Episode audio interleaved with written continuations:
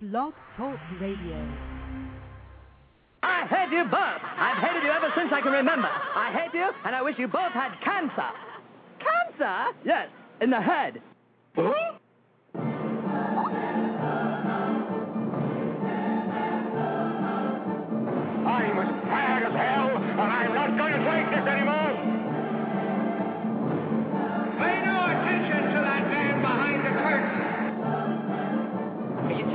telling me you built a time machine? Out of a DeLorean?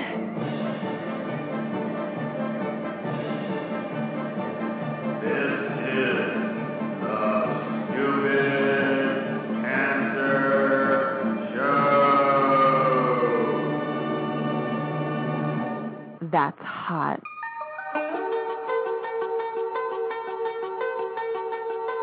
Hello there, children. Hey, hey, kids. People seem to like me because I am polite and I'm rarely late. And now the host of the Stupid Cancer Show, Matthew Zachary. Monday, May 3rd, 2010, and welcome back to the Stupid Cancer Show. The voice of young adults with cancer. Got cancer under 40? Sucks, huh? Well, get busy living because the Stupid Cancer Show is here to change the world one chemo infusion at a time. Tonight's show, the OMG Summit Preview Spectacular on employment and insurance. In our Survivor Spotlight, Eric Anthony Galvez, a young adult survivor of brain cancer, the founder of Mass Kickers, and the author of Reversal. In our Speaker Roundtable, Joanna Morales, director of the Cancer Legal Resource Center, adjunct professor of law at Loyola Law School, Rebecca Nellis, the director of programs at Cancer and Careers, and Laura Mosiello, the director of Women's Cancers at Cancer Care. As a reminder, this broadcast is a program of the I'm Too Young for This Cancer Foundation on the web at i2y.com. We help young adults fight cancer every day. The Stupid Cancer Show would like to welcome our newest sponsor, Spencer's Gifts. We are bringing the cause of cancer under 40 to the national spotlight because survival rates and quality of life in young adults have not improved in 30 years. So, hello, my friends, and welcome to yet another fun-filled and exciting romp through the hay on tonight's Stupid Cancer Show, where remission is not a cure and survivorship is all that matters. And as Stupid Cancer welcomes to all of our first-time listeners here on the Blog Talk Radio Network, broadcasting live from the Chemo Deck, our fabulous studio in downtown Manhattan. I'm your host, Matthew Zachary, a 14-year young adult survivor of pediatric brain cancer. And please welcome my official partner in crime here on the Stupid Cancer Show, hailing from right here in New York City, 15-year young adult breast cancer survivor, acclaimed journalist, former deputy editor of TV Guide, and former entertainment news correspondent of the Fox News Channel, the lovely and talented Lisa Bernhard. Matthew, how are you? Hello, my darling. Daddy O. Daddy O. Big Daddy O. Very exciting. I guess it's time. It to- happened. It did happen. It did happened. happen. But uh, we have an obligation here, unfortunately, that I have to introduce our chief cancer anarchist here and our brand new vice president of grassroots programming, Jack Buffard. Hey, Jack. Hi, Matt. Wouldn't be a show without me. The booth. The hey, booth. What am I? The booth. Hello. Hi, Jack. Hi. the booth life. Anyway, Jack uh, will be Oh. monitoring our live, interactive, concurrent chat room. So if you have any questions for our guest, shoot them his way. There's a chance that uh, his ADHD might give in and he'll listen to you. What does my TiVo have to do with this? Yes, Oh no, exactly. that's HD. Sorry. And also joining us live tonight, as always, our fabulous broadcast production assistant, young adult survivor Amanda Freeman. Ow. Hello, Matt. And I understand there's a special significance to tonight. It is. Uh, uh, we're five hours away from my birthday. The countdown. It's going to be a wild party in five hours. Rockin' 25. So 25. I thought you were going to be able to buy like lottery tickets and vote now. no, she can rent the car, right? What, what, which is more than uh, Jack can say, because you know he's still like what five. Jack can't drive a car. No, Jack can't drive a car. No. But I have a big wheel, so I don't need a car, and I'm saving a heck of a lot of money on gas. That's right. You're you're eco-friendly with your big wheel. Fantastic. My big wheel's powered by Big Macs and buckets of chicken. and vanilla shakes. 25, Amanda. It's going to So- be a lot of fun. Yeah. We Oh, have yeah. a we have a full crowd tonight here on the Stupid Yes, Cancer we Show. do. Packed house. Packed house. We have uh, two, four, three of our four guests are in studio tonight. Uh, Eric is here, Laura is here, and Rebecca is here. But we have uh, two very special in studio guests tonight. Um, Our live studio our audience. live studio audience. Jack, would you like to introduce them? Um, one of them is my BFF from Camp Mak-A-Dream, Wendy Schwartz, who's visiting us from Chicago, She doesn't And have a mic, it. so she'll just wave. and that's Jamie. Jamie, you're from New Jersey or the city? Boston. the, the Bronx. Bronx, Bron- the, but the Bronx isn't in Massachusetts. What? So we have Jamie from the Bronx, not Jenny from the block, Exactly. And Wendy Schwartz. and Wendy Schwartz from Chicago. So welcome to the uh, to the Stupid Cancer Show, guys. Eventually, we'll be able to afford more mics so we can pass them around Yeah, and have eventually. everybody say Yeah. hello. Someday. And then we'll And have our maybe own Rock video. the Mic tour. Yeah. Yes. So, uh, You can see them So wave. Matt, what's wh- going on? What'd you do this weekend? Yeah, oh, yeah. I have something very special to play for everybody. Um, It's not your uh, bar mitzvah well, speech, no, is it?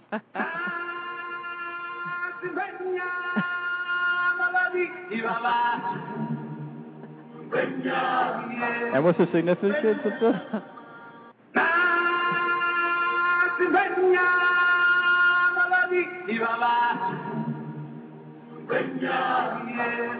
Okay, that's the lead up. Wait, so there's a you're you're you're a baboon? Is that what Yeah. the music's about? I'm Rafi. Raf- Rafiki. Rafiki. Rafiki. Who was voiced by I have no idea. Benson? Really? Yes. George Benson. no. No, uh Robert Robert Guillaume. Gu- Guillaume. Guillaume. Guillaume. Robert No, you're Guillaume. French. All right, I'm going to play something very special for everybody tonight. This is the actual sounds of my children being born. Edição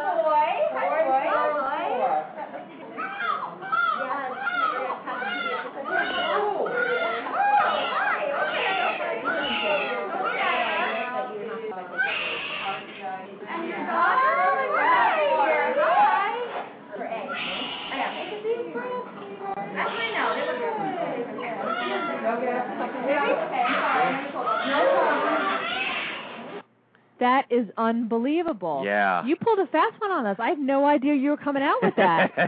that is very cool.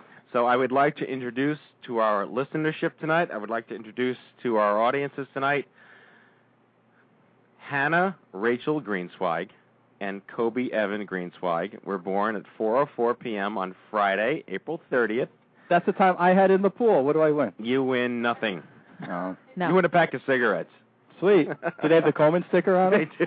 oh God. Oh God, that's terrible.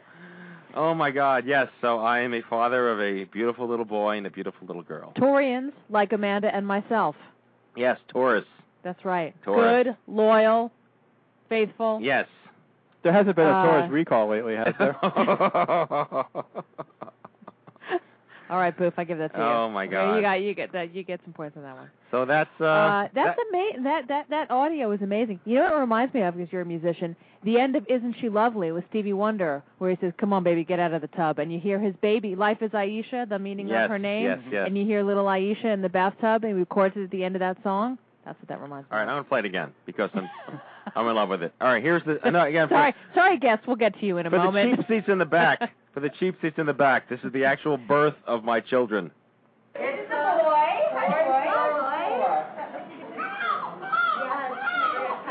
Good thing we don't hear Jessica pushing over the C-section.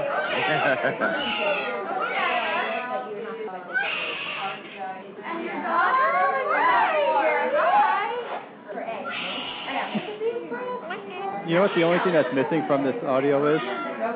A booming voice that says, "Pay no attention to the woman behind the curtain." literally, literally, just out of C-section for those of you out there. Yeah, they're, it's amazing, uh, absolutely stunning. They're Great gorgeous. stuff. They're beautiful. We have all these pictures on Facebook, and uh They are darn cute. I couldn't be happier. I just like, I'm glowing. I'm beaming. It's it's the greatest thing in my life ever. And you won't stop talking about it. You there haven't- are 47,000 photos of these babies. They haven't even been alive for like 72 hours, or what has it been? You know what's funny? I haven't run all the analytics yet, but I think we got over 2,000 comments on Facebook in three days.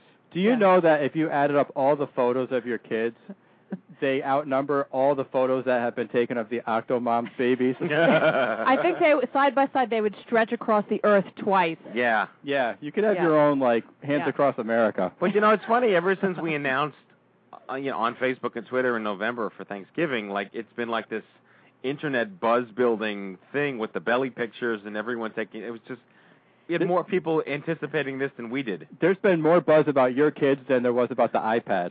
Yeah, I'm gonna go with that. I'm gonna go with that. Jessica's belly. I mean, she- come on.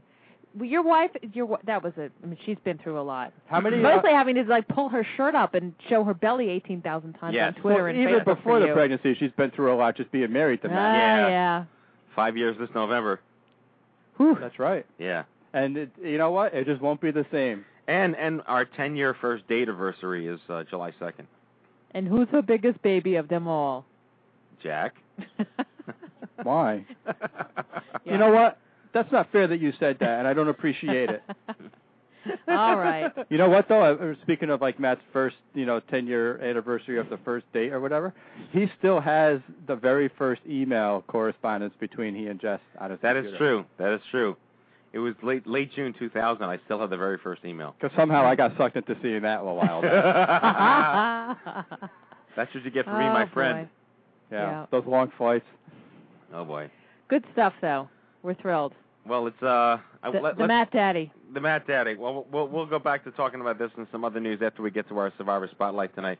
Who is actually in our studio audience tonight? Yes, he is. So uh, to my right. What time is it? Look, look. Nine twelve. Hi, Eric. All right, Eric Galvez graduated from the University of Michigan Flint with a doctor doctorate of physical therapy degree. Really? Wait, I knew that. I knew that.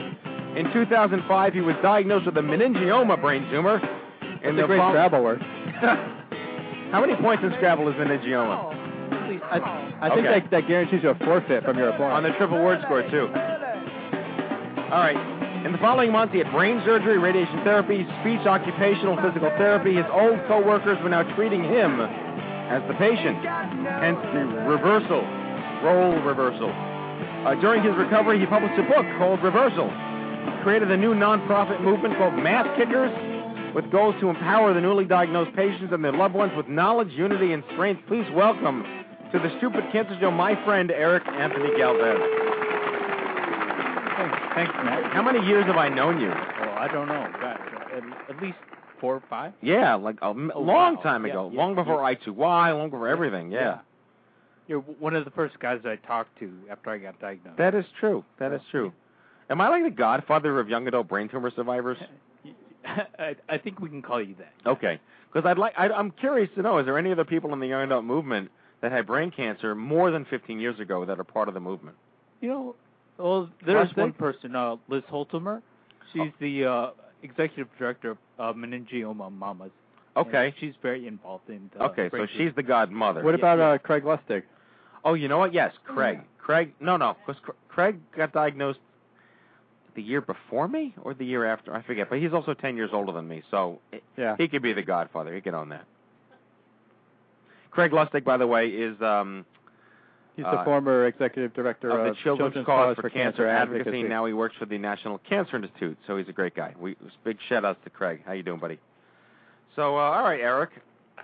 So, uh, so you had some sort of tumor. Uh, yeah, I had what was called a meningioma brain tumor. It's a non-malignant brain tumor. So technically, it wasn't really cancer, but you know, it didn't fit in with uh with the rest of the brain tumor population. So I found I2Y and I found Matt Zachary, and you know, the rest is history. But that raises a very interesting question, and this is something that I find myself in conversations with very frequently, which is the distinction between, or the lack of distinction between, a malignant and a benign brain tumor. Because in my mind, yes, I had a malignant tumor, but you went through a battery of shit that I didn't have to go through, and I went through a battery of shit that you didn't have to go through, but the outcomes are still the same. We still have to deal with numerous deficits, numerous continually medical conditions, numerous lifestyle challenges on various different planes. Yeah, I completely agree with you, Matt. The the term benign, if you look it up, it means you know of a of a well, you know, it it means of of a- of a you know you know a common disposition or a well disposition, and you know I think both of us will agree that you know brain tumors are not very very nice. So you know they're not benign. I, I like It's to call not them, a tumor. yeah, I like to call them uh, um, non-malignant rather than benign. Well, you're absolutely right. I really like that. That's a great term. I think it's a phraseology that more people can appreciate. And again, going back to what I said before, is like I get a lot of people that come to I2Y. They say, "Well, I didn't have cancer. I just had a brain tumor." Yeah. Like, what do you mean just? Or Had a they brain acquired tumor? a brain pretty, tumor. pretty Yeah. serious. Yeah, yeah. I mean, you're digging a hole in your head and you're taking stuff out. Yeah. That's pretty traumatic. You know, all. Lisa, go ahead. Oh no, no, I didn't. I, I just because I'm meeting Eric now for the first time. You guys know each other. He's sitting here to my right. Um, but and also well, you're probably going to say the treatment. Um, because did you did you have radiation for your Yeah. tumor, which often occurs, correct? You can even get chemo for for benign yeah, tumors. I had uh, you know, si- six weeks of radiation, five days a week for like, you know, a good half hour each session. Yeah. So, so a lot of crap, like you're saying. Right. So w- the whole point of we say young adults affected by cancer, Yeah. but a like you said, I like the idea. Non-malignant Yeah. brain tumor is just as devastating to someone who's diagnosed at any age, for that matter. But the specifics of being in your teens, 20s, and 30s and getting this is homogenous to the age bracket, Oh, and yeah. regardless of the disease. And one of the reasons I sought you out was because I, I couldn't find anyone like me. You know, um, you know, I was. I'm sorry, that- I'm not Hispanic Oh, I'm sorry. I, I couldn't find or, anyone. or handsome. or handsome. okay. Thanks, Jack. But I couldn't find any anybody uh, that was, uh, you know, a young adult, you know, with with a brain tumor. So, you know, I, I looked on Facebook and I was able to find a, a lot of people, you know, who thought tumors suck. I ended up creating a a group on Facebook called Tumor Suck, and you know, within months, it, you know, I was finding a lot of people like me. But you know what? I will say the tumor suck is awesome because Yeah. it's the Mucinex guy version of a body tumor. yeah. Everyone knows the Mucinex guy, the little Oh, yeah. landlord sleazy guy. Oh, yeah. He created this little tumor thing. It it looks like the Mucinex guy in a tumor. It's fantastic. One of the best logos in cancer. And Eric was also saying, speaking about not being able to find others, uh, one of the groups that you were just in New York to meet with, the meningioma mamas, Mamas, as you yeah. mentioned, and as you could tell, Eric, um, Yeah, I'm. he is a- very handsome. But he's he's, a not ladies' a, man. He's not a mama. He's not a a ladies' mama. man. He's yeah, he could be a ladies' man, but not a mama. Yeah. So that was the closest that you got. I mean, you Yeah. liked it, but it was all a group of women. and You were the only guy. You Yeah. were saying. Exactly. Like I, I- I was just looking for different resources, and I couldn't find anything out there. So, you know, meningioma mamas was the the next best thing. So, So Eric, tell us a little bit about your background, where you are from, what you were doing when you got diagnosed. okay. Um, well, in uh, 2003, I graduated from physical therapy school with a doctor of physical therapy degree. So technically, I'm a doctor. Believe Out it in or San not. Diego. Dr. Galvez. Yes. Yeah. But um, yeah. Um, and then two years later, I got diagnosed with a brain tumor, which was about a, the size of a golf ball in between my brainstem and cerebellum. So that's like one of the one of the worst areas to have a brain tumor. So I actually ended up having surgery where I used to work.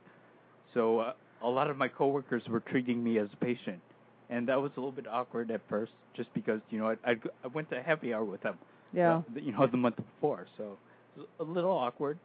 And then, you know, I was in I was in the hospital for, gosh, I think about eight weeks, and it really really opened my eyes because, uh, you know, just being on both sides of, of the uh, survivorship world, you know, really really makes you more aware of a lot of things. Sure. And your tumor was in a difficult spot because why? Of b- Well- surgery or Um, well, I mean, I, I was di- well, the the brainstem controls a lot of the basic body functions, like you know, heart rate, breath rate, and things that you don't think about. Right. And All the The- autonomic fabulousness. Yeah. exactly. But you know, I mean, the the cerebellum controls coordination and balance. And right now, I'm walking with a walker, but I'm looking looking forward to get, getting rid of that thing pretty soon. So yeah. we'll see. So you've been through physical oh, therapy yeah. and various yeah. A, a lot good. of physical therapy. Sure. actually. But again, the irony of Eric's story is embodied in his book Reversal, which is the idea that here you have this triathlete marathon running, you know, god among Atlas men I who has had that. this reversal of fortune and now he's being taken care of by the very people he trained for his doctorate with and just talk a little bit Yeah. about what that experience well, was you like. You know, Matt, Matthew, uh, reversal has a double meaning. Uh, I I don't know if you follow like wrestling or whatever, but there's a, a specific move in wrestling. Like wrestling. King Kong Bundy? off, off the top ropes. But, uh, you know, um, there's there's a move in wrestling called the reversal. Okay. It's basically where you know your opponent has control of you, but you turn it around and, and score points when you take control of your opponent. So that's kind of what I'm doing right now. That's fantastic. That's I never great. thought about it that way. That's great. All right, touche. Touche. All right. Talk to us. I'm, I'm, I'm interested when you mentioned about how it created some awkward situations for you at work in terms of becoming the patient. T- flesh that out a bit for us in terms of how that was for you know, you. my, my my trade was in physical therapy, so you know, basically, whenever I had a therapist working with me who happened to be my coworker, you know, it, you know, if I had any ideas with that on things that we should do, you know, I definitely brought it up.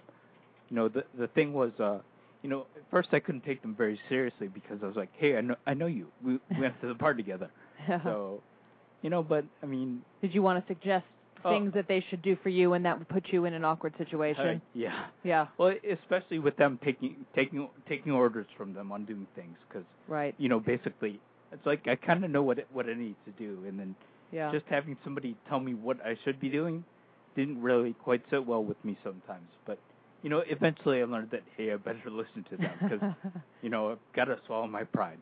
Yeah.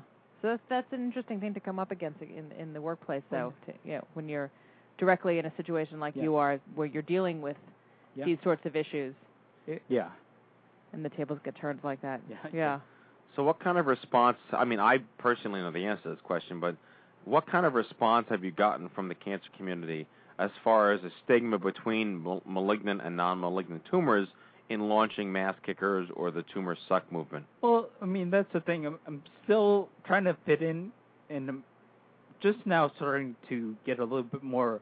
People are are starting to take me a little bit more seriously now, but it was really hard at first to, uh, you know, to kind of break into the into the whole uh, advocacy world.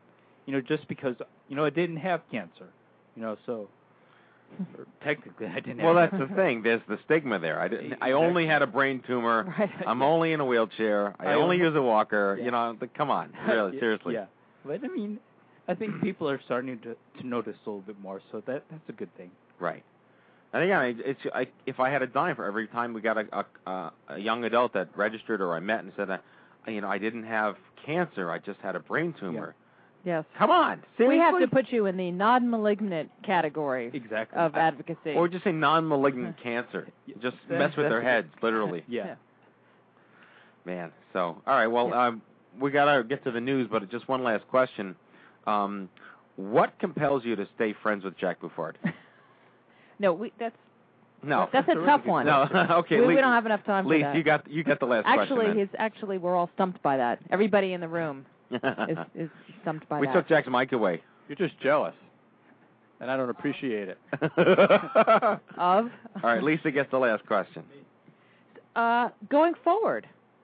Tell us about what's coming up in your life. What's uh, Well, you know, actually, it's pretty ironic that I'm here for the show today because what I'm doing is I'm actually starting a nonprofit called Mass Kickers. which right? I think we mentioned. We before. mentioned that, yes. And we we just got our uh, federal federal tax federal tax exemption, so Great. you know things are starting to get a little bit more serious now. Mass is in mass in your As head tumor as a mass. playoff of ass kickers. Yeah. So you got it all working there. So, uh-huh. yeah. It's a euphemism. yeah. What's, what's eu- euphemism? Uh, uh, what does that mean? Seriously? No. Okay. so hold on a second. I have a question. W- what's a euphem? Uh, what? Shut up. You're not allowed to make fun of him. I wanted to know what a euph uh, Euphrates was. Shut up. Oh my God. So you got mass kickers going, which is exciting. And I'm actually doing a lot of uh talking at different universities and schools. I talk to like physical therapy programs, you know, about Oh, the great. whole uh patient experience, you know, because uh you know, I figure hey, if I've got, you know, a degree in physical therapy, I should use it to educate other therapists. That's fantastic. And you're good looking too. Oh, well, thank you, thank you very much. I- I Yes, you're, you're quite that. physically striking, young man. well, thank you, Matt. You're you're very striking too. okay, thank you very much. I've just been so validated. Yeah. You're his favorite. You're his favorite guest you're now. dad now. Yeah. Jack just threw up in his mouth, but that's okay. All right. Well, Ah. all right. uh, Yeah, well, we're doing a roundtable. We're talking about employment insurance, getting back to life. Clearly, you can chime in any time, but we're going to move forward with the news segment right now, and then we'll get to our guests. So, without any further ado, here is the news. Hello, I'm Kent Brockman, and this is Eye on Cancer. Just the facts, ma'am.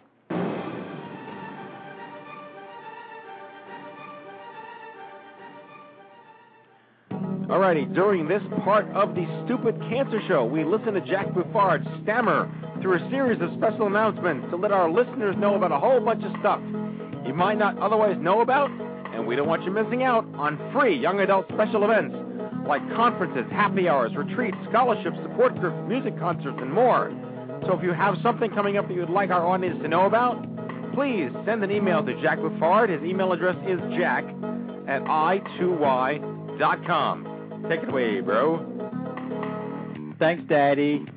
All right, folks, head on over to events.i2y.com. Events.i2y.com is your one-stop shop for all stupid cancer events happening nationwide. Stay in the loop because something could be happening in your neck of the woods, and we don't want you missing out on it, especially if I'm not going to be there.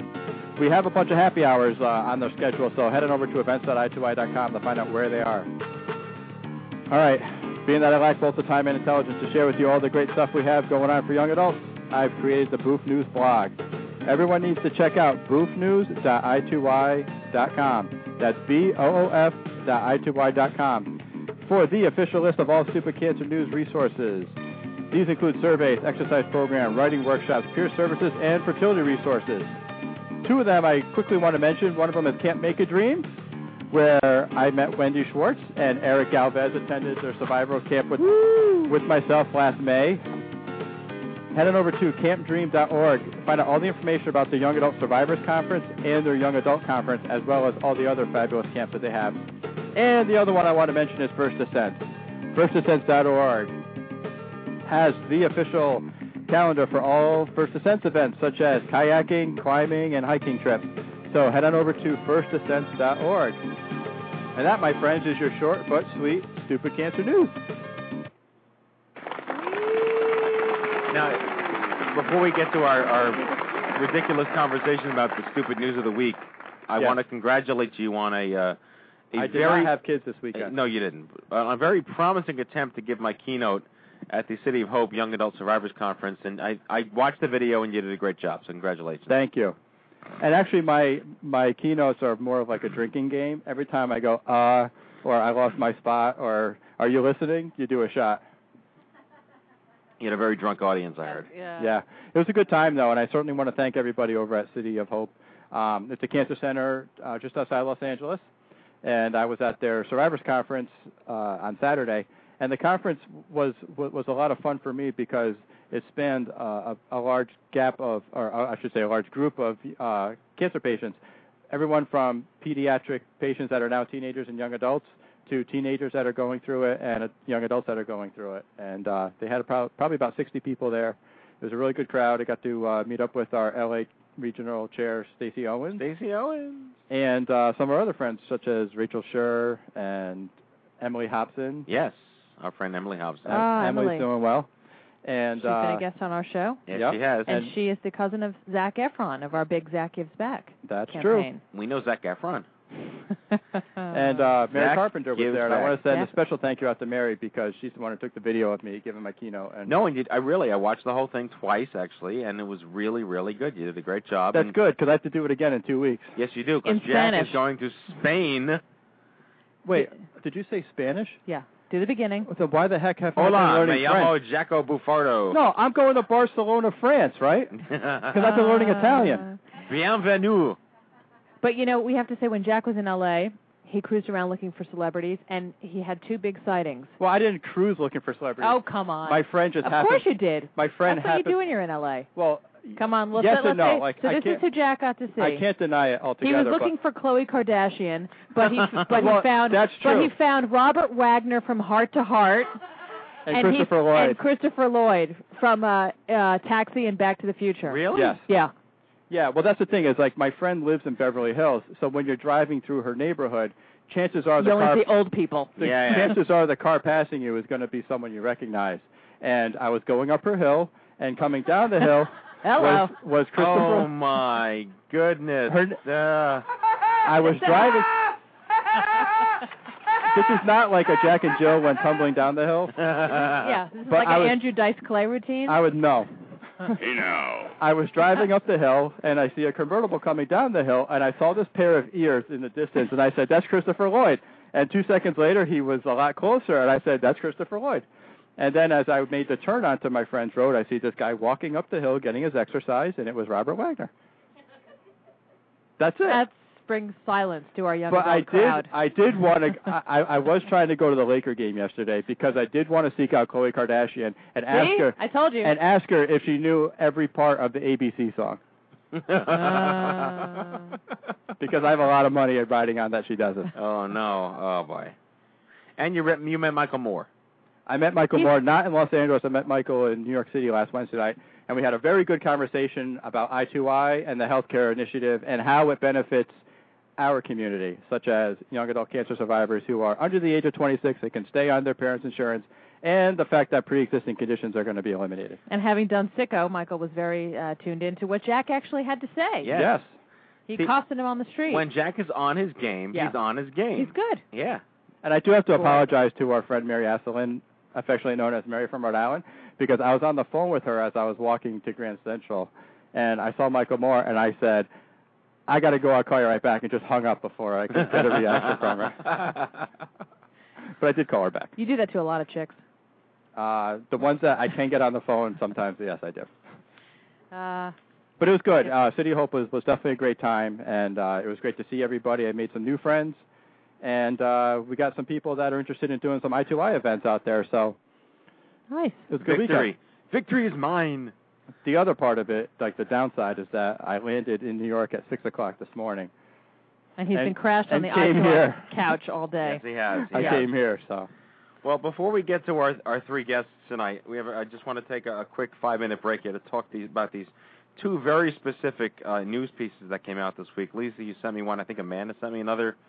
Um, the first one is uh, about a young woman who got a, a prophylactic bilateral mastectomy because she tested positive for BRCA1 because her mother had breast cancer, I believe, and then her employer fired her for having this procedure. And I haven't read the full article yet, but that her termination was in violation of the Genetic Information Non-Discrimination Act, which was enacted in 2009 and prohibits discrimination on the basis of genetic information. Seeing as how tonight's show is about employment and Our insurance, guest can clearly our definitely guest can weigh in on this. this when we Yeah. get to this. it happened in Connecticut, right?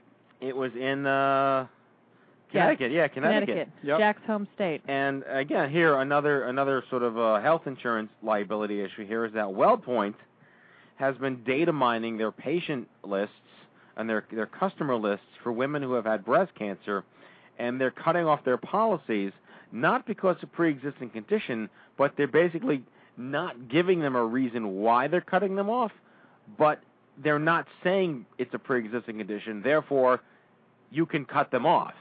It's the loophole where you can have your insurance policy cut as long as they don't tell you it's because of a pre-existing Right. condition. They're sort of coming up with they're pinpointing these women through an algorithm on their in their computer program and coming up with other sorts of reasons it's as to it's why cancer they're being profiling. Dro- yes, exactly. Exactly.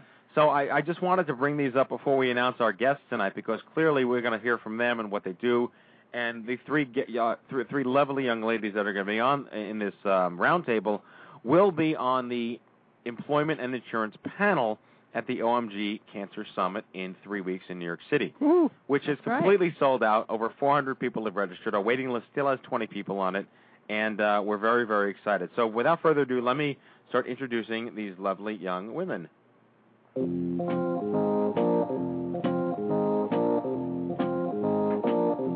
Okay, coming up first, Joanna Morales is the director of the Cancer Legal Resource Center, a joint program of the Disability Rights Legal Center and Loyola Law School.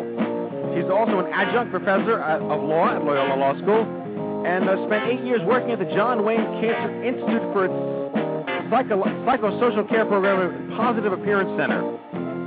Laura Mosiello is a licensed clinical social worker who serves as the director of Women's Cancers at Cancer Care right here in New York City.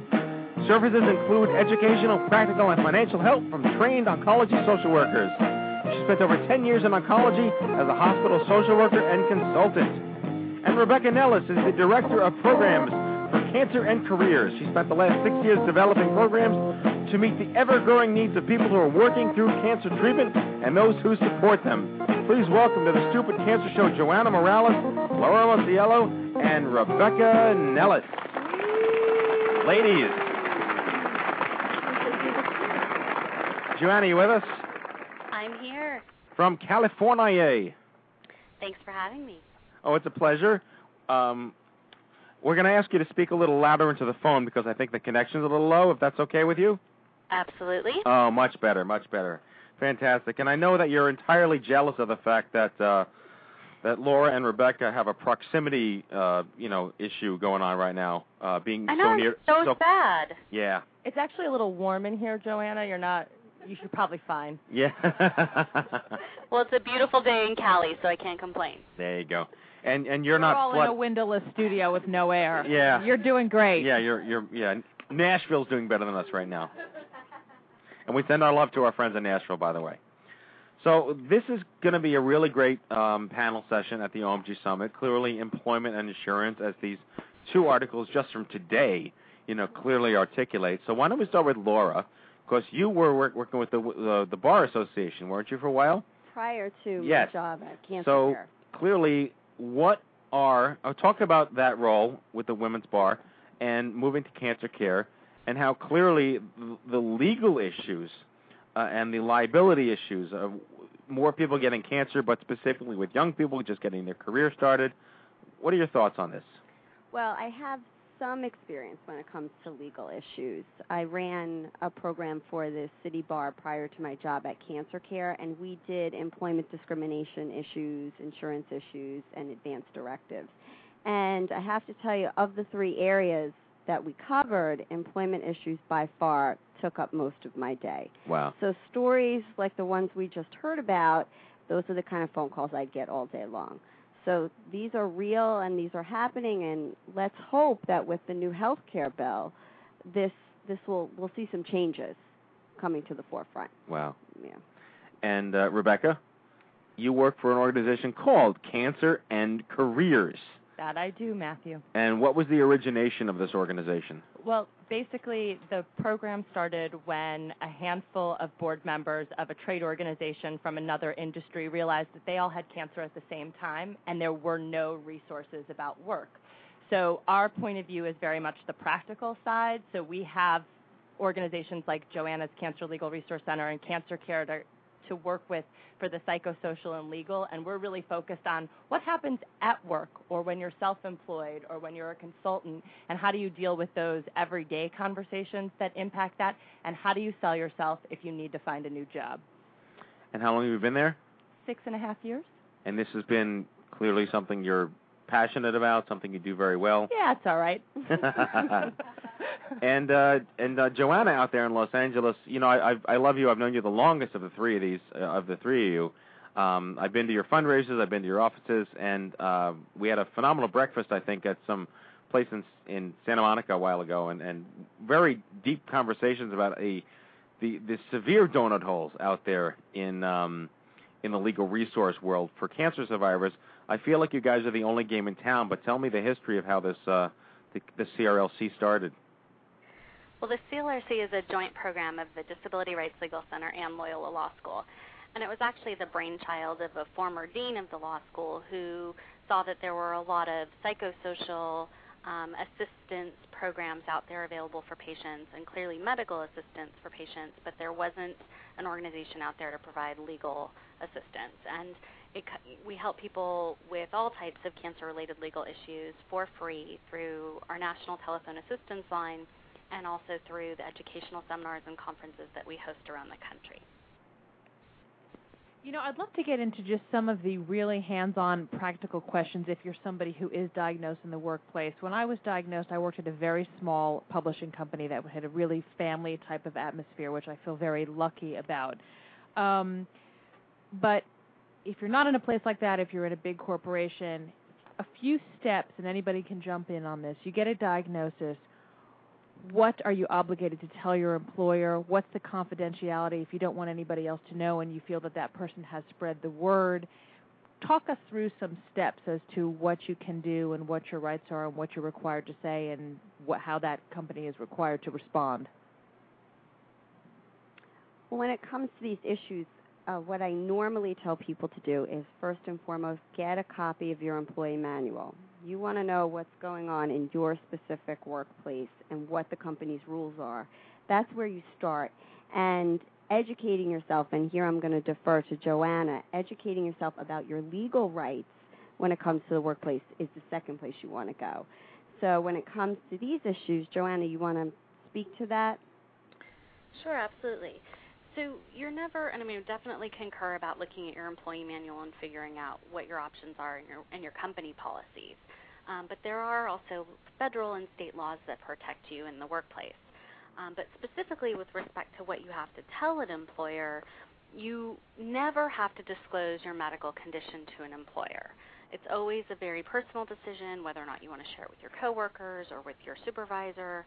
Um, but under the law, you're not required to disclose your diagnosis unless you're asking for a reasonable accommodation or if you're asking for some type of medical leave because in both cases you have to be able to show why you're entitled to those to those opportunities. So somebody's actually asking here. Um, somebody in the chat room obviously has an issue with their employer. Their employer does not have any type of manual. But you, is there a scenario in which that? How would you advise that? We don't have a manual. Yeah, it's true. We're three people. Case- we don't have any in manual. I mean, I sort of think this is where it gets slightly complicated, and you're pooling your issue between what legal things you need to learn before you go and have a conversation and what your practical reality is in your workplace. What kind of relationship do you have at work? What's the culture of that place? Is it family like your experience, Lisa? And so you're going to be able to go in and really explain what's happening to you, and they're going to let you go step by step through your process through that or is the culture very different? Has anyone else ever had cancer, and have you watched how that played out for them, good or bad? So you're kind of having a twofold dialogue. You certainly, my first line of defense would be contact the Cancer Legal Resource Center and get your legal situation in order, but then you have to really start to go through what the rest of that list is that is your personal experience in the workplace. I have a question, and this is for all three of you. In a scenario where, let's say, you are threatened or you are fired and you approach any of your services and you win the case and you get your job back, do you really want your job back? Could one of you address that? That's a very good question. When you do take your case to the EEOC, which is the Equal Employment Opportunity Commission, you kind of have to assess what it is you're looking for. Is this the type of environment you want to go back into? Right. If you win your case. And again, like Rebecca stated, it's a very personal decision. Um, it may not be the best place for you to return, and people have different agendas when they make claims to the EEOC. Right. Is it you know you you have something to prove, or you just want to make it better for the next person so Right. they don't have to go through this? So it it may not be that they want their job back. That may not be the end result for the person. So again, it's very individual. Joanna, thoughts on that? I would also, I, I agree, but I would also say that there are also state fair employment laws that may provide additional protection. So depending on the size of an employer, different laws are going to apply. So an employer with three people um, might be bound by state fair employment laws and will have to abide by those regulations, whereas they may not qualify under the Americans with Disabilities Act because you have to have 15 or more employees. So the I would go back to what Laura said about making sure you know what your rights are, and, this, and it really depends on the state in which you live. Uh, two questions. The first is, what would you recommend to uh, folks to say if you do not want to disclose anything about your illness and you're getting asked a bunch of questions by your coworkers? Um, anything other than it's none of your business that you would recommend for people to sort of tactfully handle that? And also, under what circumstances, if any, does an employer have a right to terminate you if they feel that you are not living up to the job requirement during your treatment? Well, I can I can certainly speak to the psychosocial piece of this, which is disclosing to your coworkers. Again, that's a very personal decision. Uh, when you disclose in the workplace, you open yourself up to other people's cancer stories. And everyone has a relationship to cancer. So not only are you dealing with your own cancer issues, you're then opened up to everyone's connection to cancer. So you're going to be carrying two loads. So I, you have to assess what kind of work environment it is and what type of professional image you want to portray in the work environment. I would just add to that that one of the things we recommend, and it sounds so simple, is if you have told people at work so it's known, setting up a point person to be the go to person for information about you, whether it's a lot of information or a little, but you've defined a human being that the how are you feeling, how are you feeling questions can go to, and the what's your schedule, and the when are you going to be here, and all of that stuff that it's not you, it's some trusted other person. It sounds simple, but it is one of the things that we hear works over and over again, and we certainly encourage it if it's something that's known in the office. Joanna, I'm going to turn the, the bigger uh, termination legal question right over to you. I can take it. Uh, so, with respect to a person, an employer's right to terminate someone, um, many states have at will employment, so employers can let their employees go um, really at their will. But an employer is never allowed to discriminate. So they're never allowed to make employment decisions based on a discriminatory factor, like someone having a disability. So I think as long as you're able to do your job and uh, perform the essential functions of the job, the employer can't arbitrarily let you go based on that discrimination. So I would the recommendation that I would make is if you are at work or you're thinking about returning to work and you feel like maybe you won't be able to do your job at full capacity or you're having some trouble doing your job in certain respects that you ask for reasonable accommodation. Because if you don't ask for a reasonable accommodation as soon as you know that you need it and you sort of try to to struggle through that process, if it does affect your performance, then your employer can let you go be, based on your performance rather than on the fact that you have a disability and you're needing an accommodation. And can you just explain, because I didn't know this term, actually, Rebecca was explaining to me before the show. Reasonable accommodation as a legal term specifically means what? A reasonable accommodation, both under the Americans with Disabilities Act and state fair employment laws, can be almost anything to help you do your job. So, reasonable accommodation, it could be a restructure of your position, it could be additional time off, um, possibly telecommuting or light duty. Um, it could be some, something as simple as rearranging your workspace to make it more accessible to you. Um, so, it's really anything that's going to help you do your job. I, I just was literally this popped into my head because I hadn't thought about this in 14 years. But when I first went back to work, Literally, I, literally, I went back to work on Veterans Day, 1996. I was still incredibly sick. I finished my treatments in April, but I was in no way able. I was still immunocompromised. I was still coughing and choking and throwing up and everything. But I went back to work. I went to work actually because I was supposed to go to grad school, and I remember, you know, I came into work late a lot because I just couldn't get up in the morning that that well. I got sick very often because I took the public express bus into the city every day and every time I ate something, I always like choked on it because I had all these esophageal issues from all the radiation that compromised my upper respiratory system.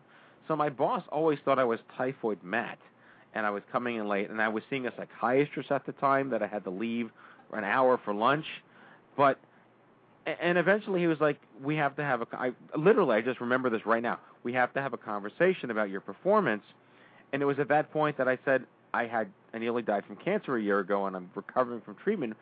Please don't fire me. And it turns out I wound up having a conversation with his boss, who said, "Okay, we, you can stay." You know, not not in a condescending fashion, but he they let me stay because I was a junior associate. I, I was making like forty grand a year, working a thousand hours a year, a week, whatever. Mm-hmm. And but I just I really just thought about that right now that I was incredibly compromised I couldn't do the job as a full time employee, and they made I, I didn't request reasonable accommodation, but they sort of offered me reasonable accommodation.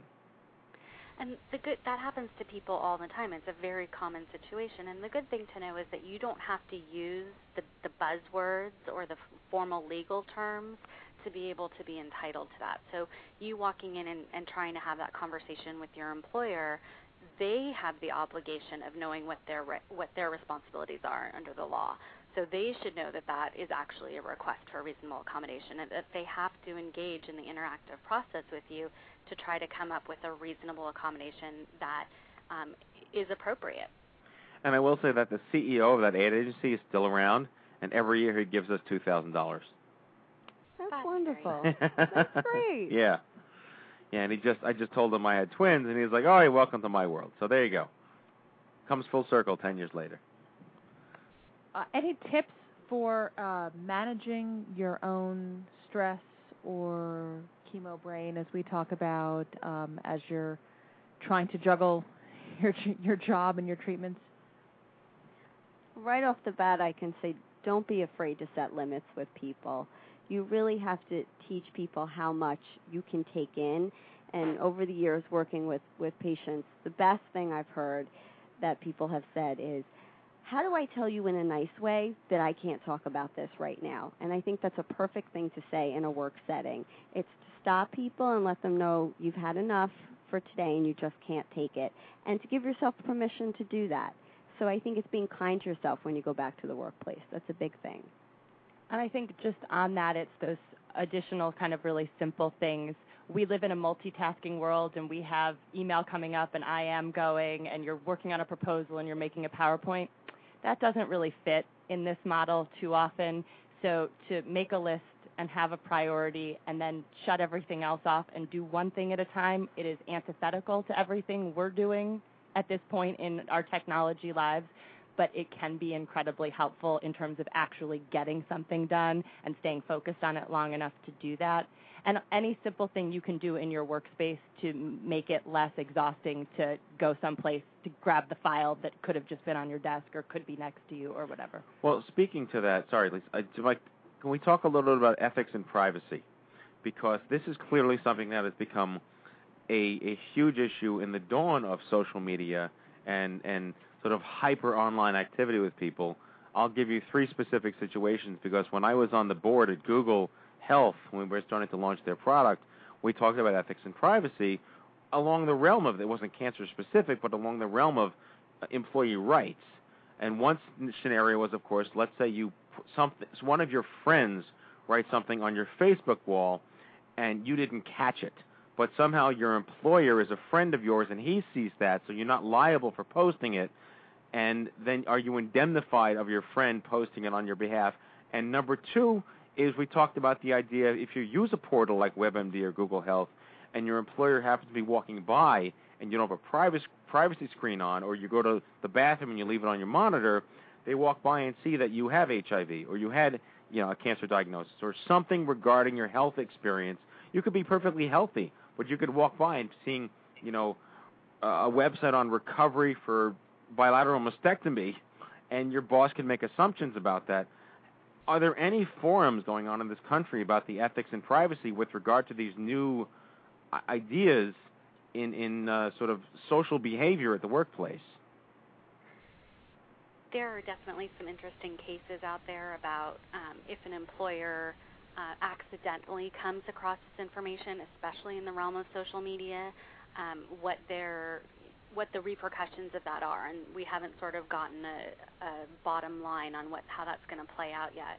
But I would say basically that even if an employer does come across the information in whatever fashion, the employer can't use that information against you in a discriminatory way. And that's really the bottom line. So regardless of whether or not they come across the information, they're not allowed to use it. But aren't there cases where an employer can fire an employee for a made-up reason when in fact it it may be uh, originally induced by them seeing something they weren't supposed to see? Sure, but the question is, can you prove it in court? And that's right. really where the legal protections only go so far, and then it becomes just a practical problem of, you know, I know that this employer made this decision based on my cancer diagnosis, but I can't prove it in a court of law. Well, that's, and that's really the difficult situation. That's what's going on with this case in Connecticut that we just talked about. Is that this this woman's uh, performance evaluations were stellar up until the one that they gave her two weeks after or whatever, like right after her double mastectomy, and that's why they let her go. So they, you know, their thing it's it's kind of like the whole like Tom Hanks in Philadelphia thing, where where she was like you know one of the uh, one of their highest performing employees. She had the surgery, and then all of a sudden she sucked at her job, and they let her go. And that's why the facts of the case are so important, and really whether or not you have a good lawyer, and putting together all of the evidence that shows that she was a stellar employee up until the time that they found out that she, you know, had a particular medical condition, and then they treated her differently. And so the only reason that they could have treated her differently is because of that information. So, So it's really the- about building a case. Does the Disability Rights Legal Center work with Denzel Washington? Um, I wish that we worked with Denzel Washington. Because that's a good-looking man. He doesn't age. Lisa, what do you got on uh What do you got for us? You know, I'm I'm just I'm actually sort of thinking now thinking of um flip side. Do you ever deal with issues of um motivating people to go back to work?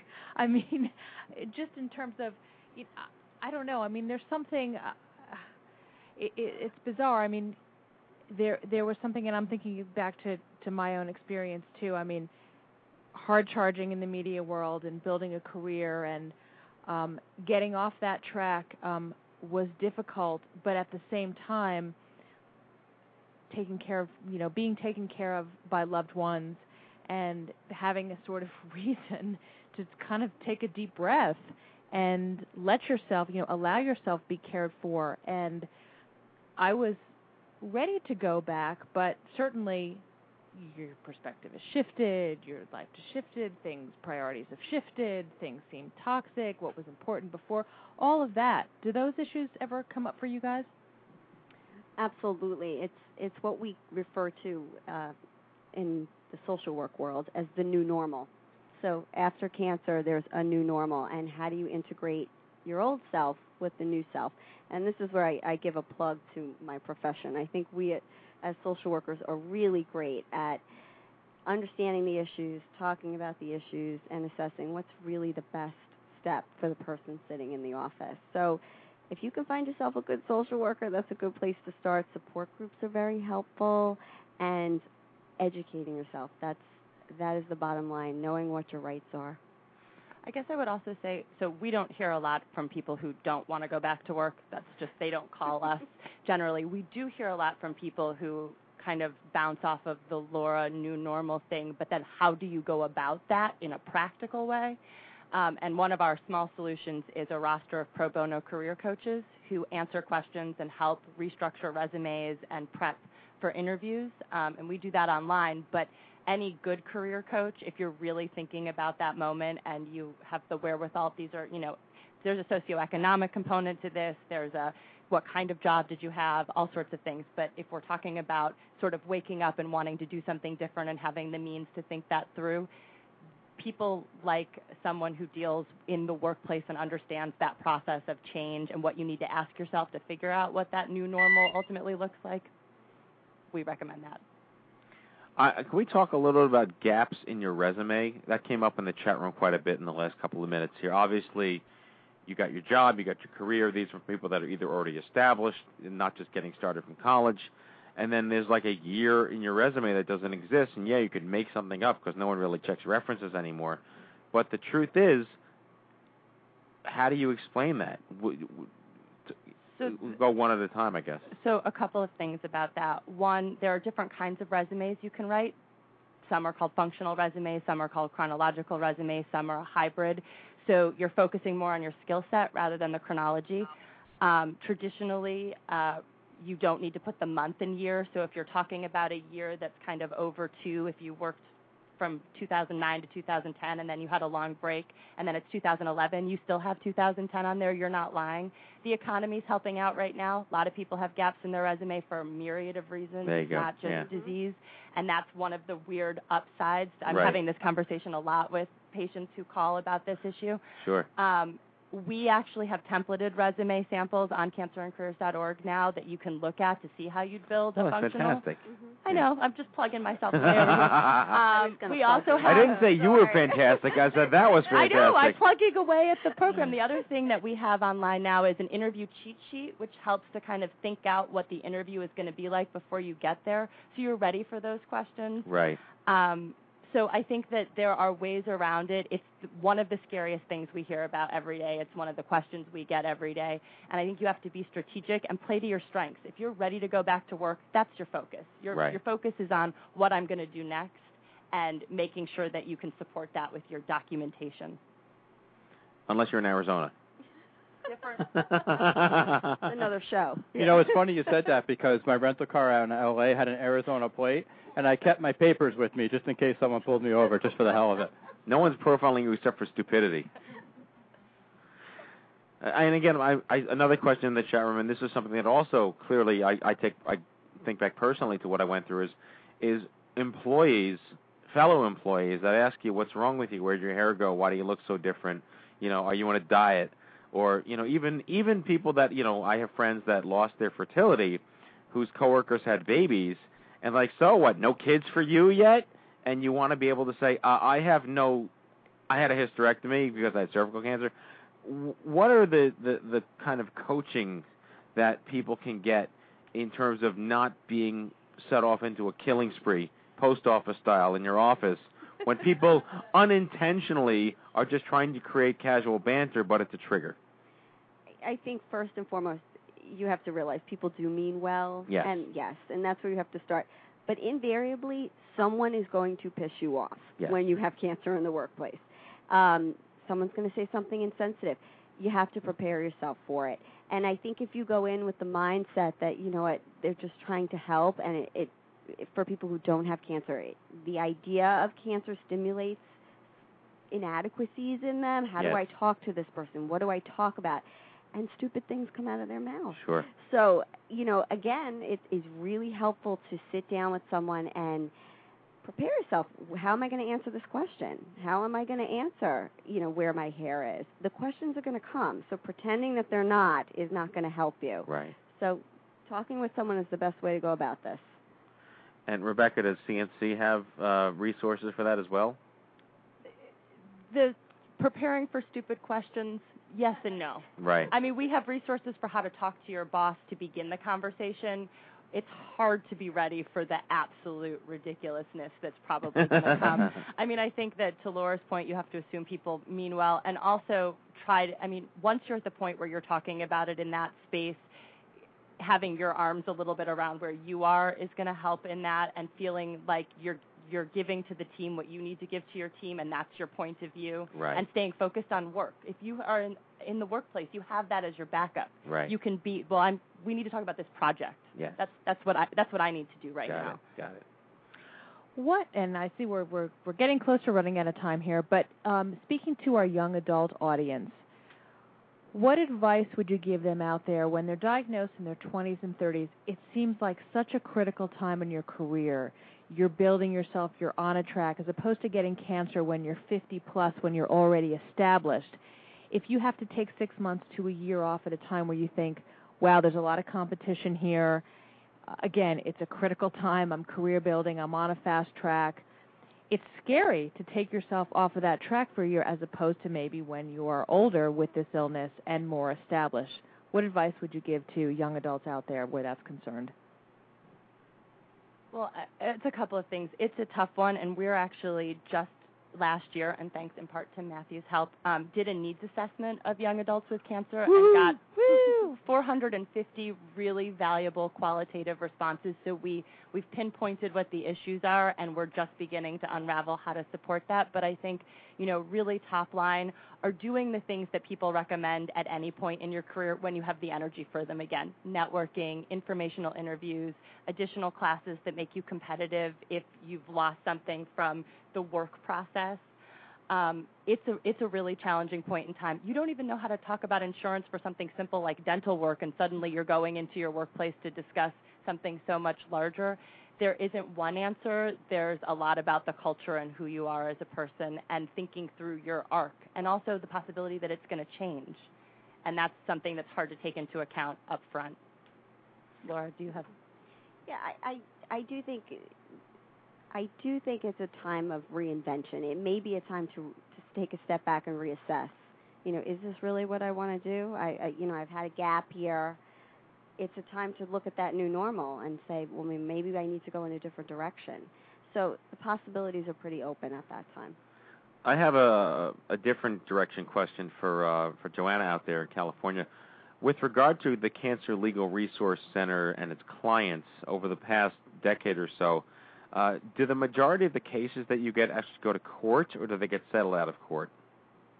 Uh, I would say uh, we don't take cases directly, but we work with our panel attorneys, and then we work with people to, to find legal resources um, to help them litigate. But I would say that overall, our mission is to help people resolve most of their issues before it gets to a litigation stage, because you know I sort of personally believe that someone who's dealing with a cancer diagnosis shouldn't also have to be dealing with all of these legal issues. And so if we can get them resolved as quickly as possible by helping people navigate through the system, then that's more effective than waiting for a case to go to trial for two or three years.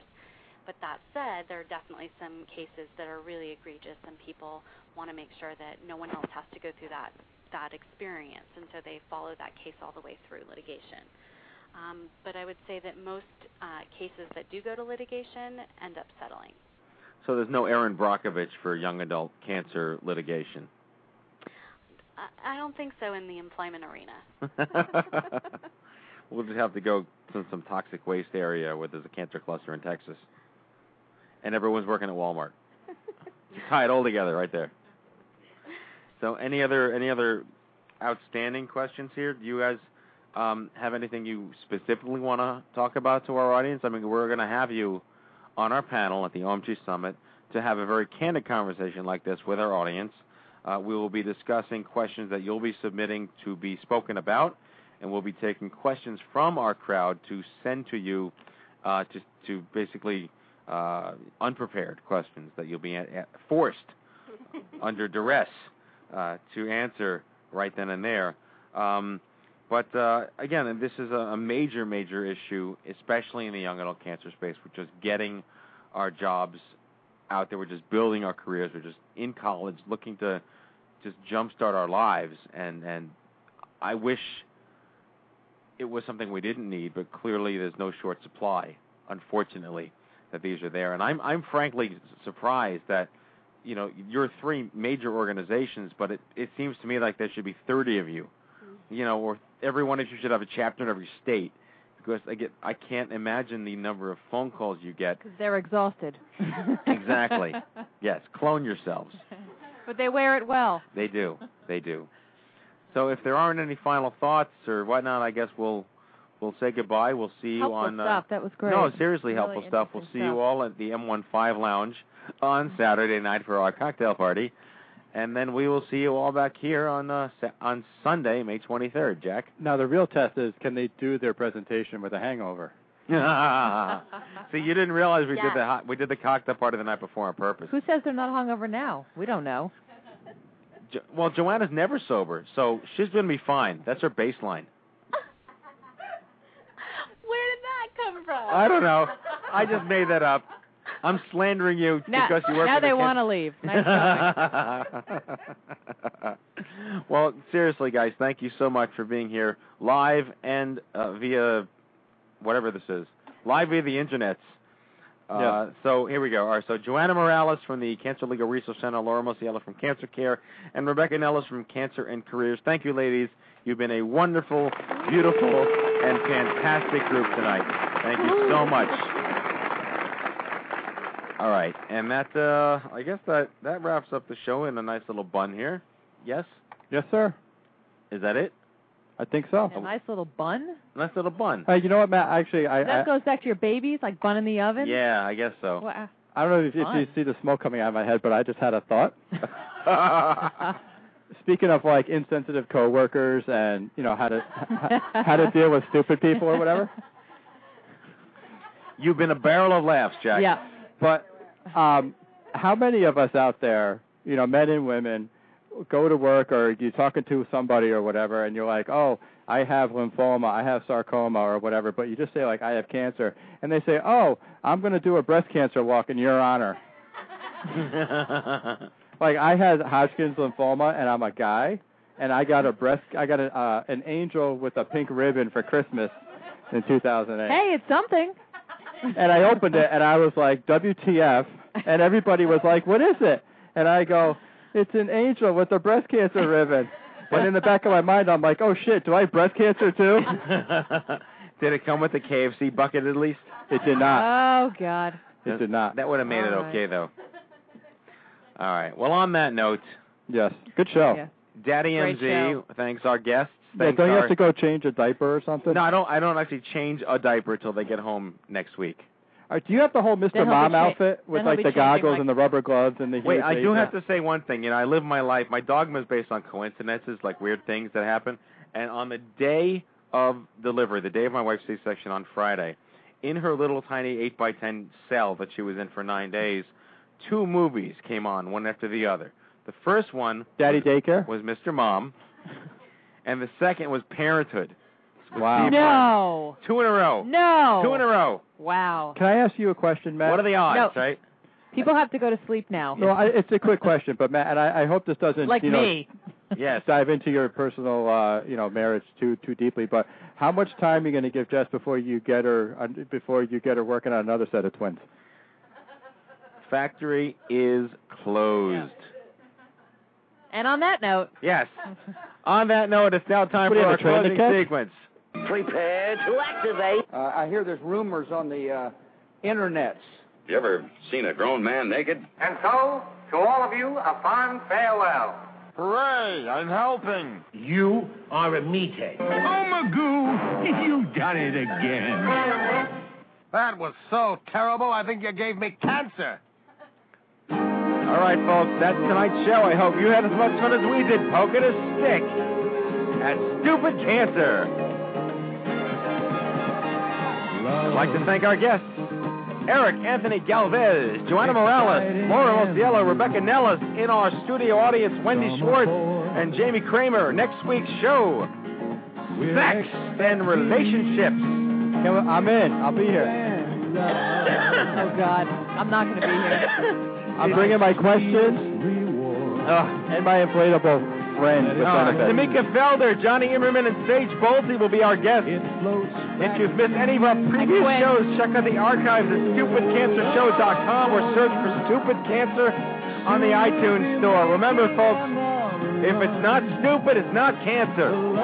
We'll see you all back here next week live. I just got through puberty.